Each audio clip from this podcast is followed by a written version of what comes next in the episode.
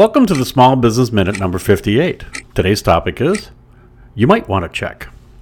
We all spend time, money, and other resources making sure we put forth the right professional image. Many people limit their definition to image to how we look, dress, and speak, and for the most part, that would have been acceptable once upon a time. But not anymore. In our connected digital world, the tools we use to do business number in the many. What was once a Yellow Pages ad has been replaced by a website and a variety of social media business pages. Where a human being answered the phone, auto attendants and voicemail now do the job. All in all, these are wonderful tools that have increased the awareness and productivity and reduced operating costs in the average business. Unfortunately, because they do their job so efficiently and require little maintenance, we often forget to check in on them to see how they're doing. Because of this neglect, these tools may not be projecting your company, staff, or yourself in the best light. How often have you called someone and got their voicemail that states that they are away from the office between two specific dates?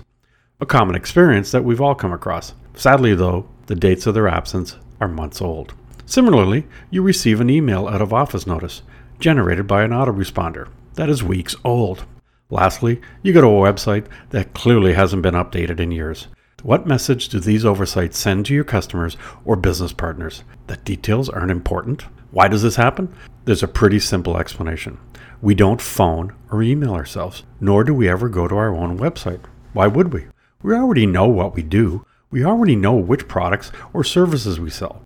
We know where we are located and what our phone number is. So we have no reason to check any of these things. But that's exactly why they need to be checked regularly, because no one is. So here are seven things that need to be checked on a regular basis. First, call your office mainline and listen to the message. Does the message project the company image? Remember, it was probably recorded a long time ago and possibly by an employee who's no longer there. This is one of your first points of contact with potential customers.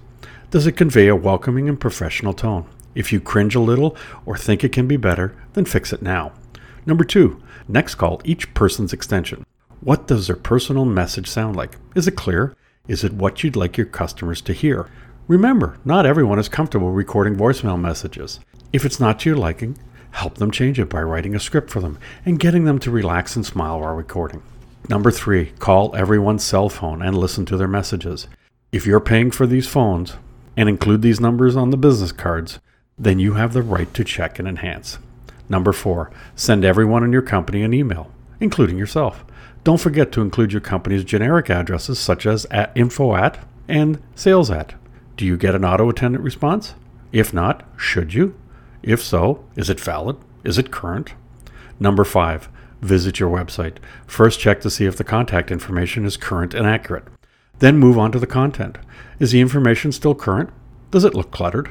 A very high percentage of prospective customers will check your website prior to initiating contact. So it behooves you to make sure that this information isn't dated.